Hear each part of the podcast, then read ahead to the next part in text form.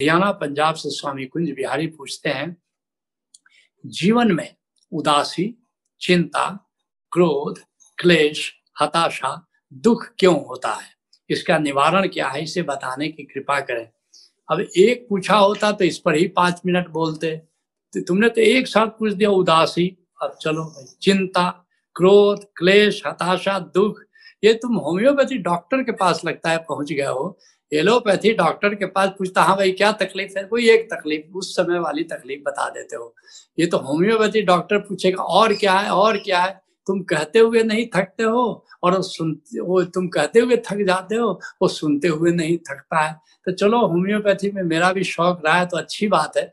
तुमने अपने सारे क्लेश, सारे दुखों की बात एक साथ कह दी, और सारे दुखों के सुनने के बाद होम्योपैथी में क्या कहते हैं एक दवा बता देते हैं। तो ठीक मैं एक दवा बता देता हूँ कि तुम्हारे इतने सारे जो समस्याएँ हैं, किस एक दवा से वो ठीक हो सकता है? लेकिन फिर भी दवा के साथ साथ कुछ परहेज भी तो चाहिए, वो भी तो बताना पड़ेगा। तो वो सारी बातें बताता हूँ। तो पहली बात कि अहो भाव से शुरू करो। अहो भाव ग्रेटिट्यूड क्योंकि जितना तुमने बताया, उदासी, चिंता, क्रोध, उन लोगों को होता है जो अहो भाव में नहीं रहते। ग्रेटिट्यूड में नहीं रहते। जो है उसके प्रति धन्यवाद भाव। जो शिकायत भाव में रहते हैं, जिनकी सोच नकारात्मक है, उनको ये सारे रोग होते हैं। अगर तुम अहो भाव में है ग्रेटिट्यूड में हो तो समझ लो कि काफ़ी कुछ इनसे मुक्त हो गए। दूसरा क्या है?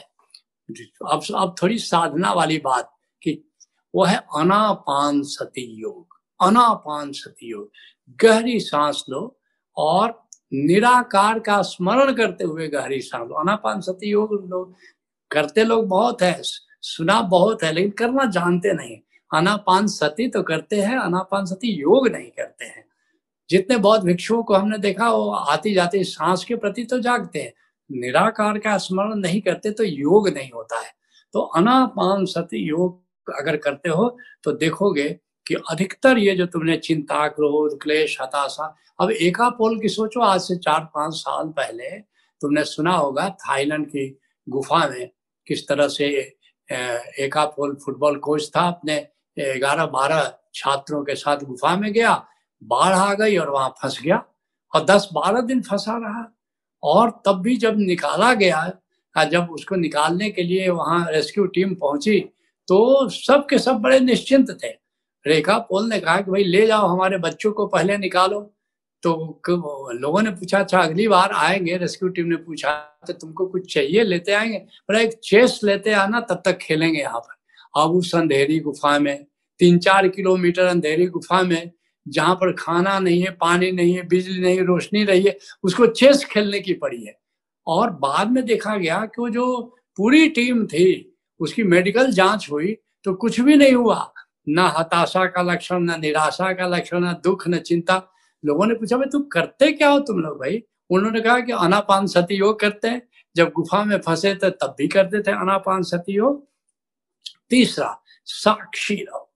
सौ मर्ज की एक दवा है साक्षी। आत्म स्मरण में रहो, लहरें की तरह जो भी घटनाएँ घटती हैं, घटने दो। और चौथी बात है, सम्यक स्वीकार। क्या होगा? दो ही बात तो होगी, या तो अनुकूल होगा या प्रतिकूल होगा। तो अनुकूल को तो स्वीकार कर ही लेते हो, प्रतिकूल को भी स्वीकार कर लो कि ठीक है, ये ऐसे ही जीवन है, दो कुलों से ज़िंदगी की नदी बहती है और पांचवी बात और अंतिम बहुमूल्य बात है, सम्यक शरण। अर्थात प्रतिकूल से तो हताशा होती है, निराशा होती है, चिंता होती है, क्रोध होता है। तो आज का प्रतिकूल, कल का अनुकूल है, क्योंकि परमात्मा मंगलमय है। ये है शरण भाव, ये है शरणागत भाव। और फिर काहे को उदासी, काहे को चिंता, काहे को क्रोध, क्लेश, हताशा, दुख, ये सारे रोग एक ही दवा से ठीक हो जाएँगे।